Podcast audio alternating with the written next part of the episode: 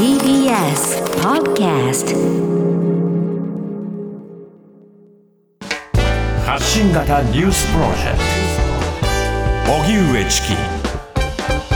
セッションここからは最新のニュースをお送りするデイリーニュースセッション。まずはこちらのニュースからです。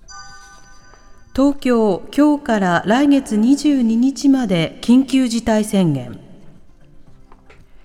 東京は今日から4度目となる緊急事態宣言に入りました。来月22日までとなる今回の緊急事態宣言で、東京都は飲食店に対し酒を提供する場合は休業を要請し、提供しない場合は午後8時までの時短営業を要請します。一方で前回4月に出した緊急事態宣言の際にはデパートや映画館、博物館などに休業要請が行われましたが今回は時短要請にとどまっています。また前回は無観客を要請されたイベントや劇場についても観客を5000人以下かつ定員の半分以下とした上で開催が認められます。東京都の感染状況をめぐっては新感染者数は直近の7日間平均で1日あたり733.9人と前回の宣言が出された時期を上回る形で増加。感染力の高いとされるデルタ株が増える中、宣言の実効性が課題となっています。一方、西村経済再生担当大臣は、酒の提供停止を拒む飲食店に金融機関から応じるよう働きかけてもらうと発言したことについて、昨日夜、趣旨を十分に伝えられず反省しているなどとツイッターに投稿しました。金融機関への働きかけに関して発言は撤回されていますが酒類を販売する事業者に対して酒の提供を続ける飲食店との取引を止めるよう要請する方針は継続していますそのような中新型コロナワクチンの接種歴を公的に証明するワクチンパスポートについて加藤官房長官は今日の記者会見で今月26日から市区町村の窓口で申請の受付を始めると正式に発表しました。対象者について昨日のテレビ番組で日本から海外渡航する際、入国時に防疫措置の緩和を必要とする人と述べました。熱海の土石流、避難者の一時帰宅を開始、菅総理が被災地を視察。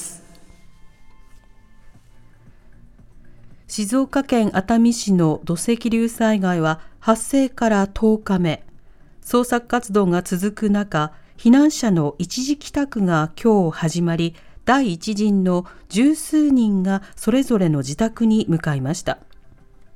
滞在時間はおよそ2時間で、14日までグループごと順番に一時帰宅します。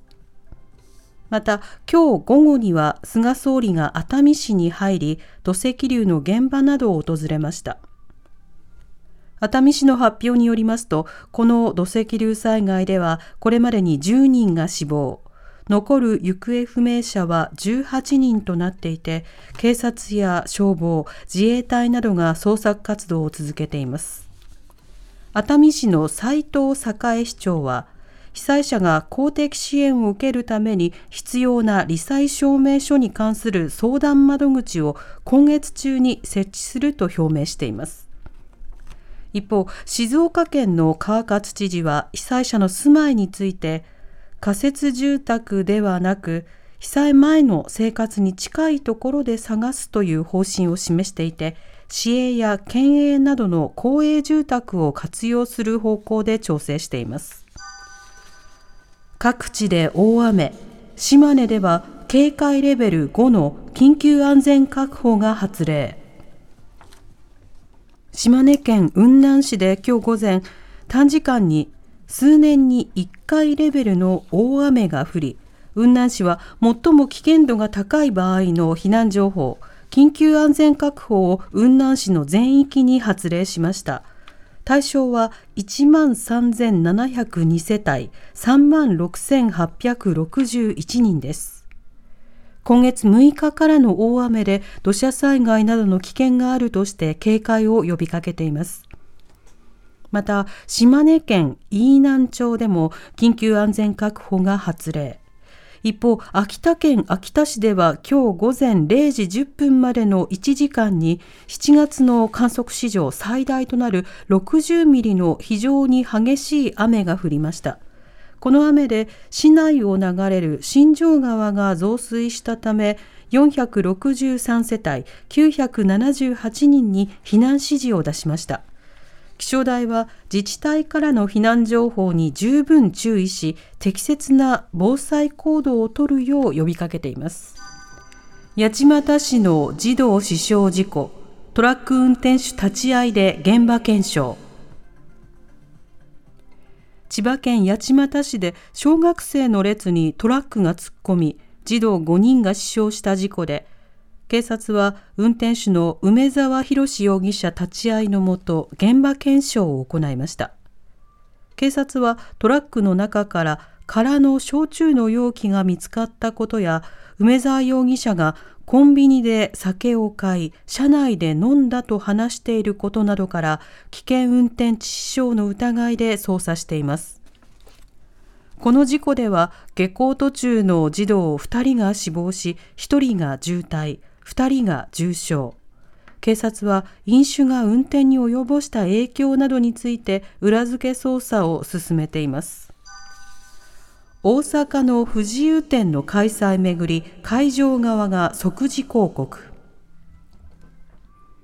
表現の自由をテーマにした展示会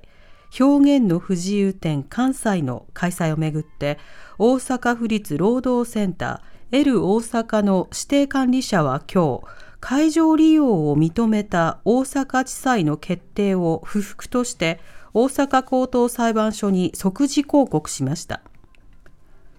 会場となる労働センター L 大阪側は抗議が相次ぎ安全確保が難しいとして先月25日に利用許可を取り消しましたが開催を目指す関西の市民有志で作る実行委員会側は利用許可取り消しは違法と申し立て大阪地裁は利用を求める決定をしました。大阪府の吉村知事は今日記者団に対し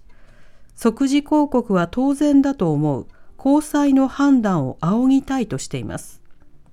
関西の市民有志で作る実行委員会は予定通り今月16日金曜から3日間開催する方針で今後の裁判所の判断が注目されます。イギリスサッカーのヨーロッパ選手権で6万人が感染イギリスで新型コロナの感染が再び拡大する中サッカーのヨーロッパ選手権決勝が11日夜およそ6万7千人を収容してロンドンの会場で開催されイタリアがイングランドとの PK 戦を制して2回目の優勝を果たしました。競技場だけでなくパブや広場でも多くの市民がマスクをつけずに歓声を上げる姿が見られ競技場へ入場するときにウイルス検査の陰性証明などの提示を要求したものの観戦席でのマスク着用は求めませんでした。また11日はテニスのウィンブルドン選手権でも1万5000人収容の会場をほぼ満員にして男子シングルスの決勝が行われました宇宙旅行会社バージン・ギャラクティック試験飛行に成功イギリスのバージングループ創業創始者のリチャード・ブランソン氏が登場する宇宙旅行会社バージン・ギャラクティックの宇宙船の試験飛行が行われ成功しました。日本時間の11日、ブランソン氏ら合わせて6人が搭乗した宇宙船はおよそ1時間の試験飛行を実施し、目標の高度80キロ以上に到達。無重力状態を数分間体験した後無事帰還しましたブランソン氏は着陸後暗黒の宇宙と信じられないような青い地球を見られて素晴らしかったと喜びを語りました。バージン・ギャラクティックは今後2回の試験飛行を行った上で来年にも宇宙旅行の事業化を目指しています。ではおしまいに株価と為替の動きです。今日の東京株式市場日経平均株価は大幅に反発し、先週末に比べ628円ほど高い28,569円2銭で取引を終えました。アメリカの景気先行きへの不安が後退し、先週末のダウ工業株30種平均が過去最高値を更新した流れを東京市場も引き継ぎました。一方、東京外国為替市場円相場は午後4時現在1ドル110円19銭から20銭で取引されています。以上、デイリーニュースセッションでした。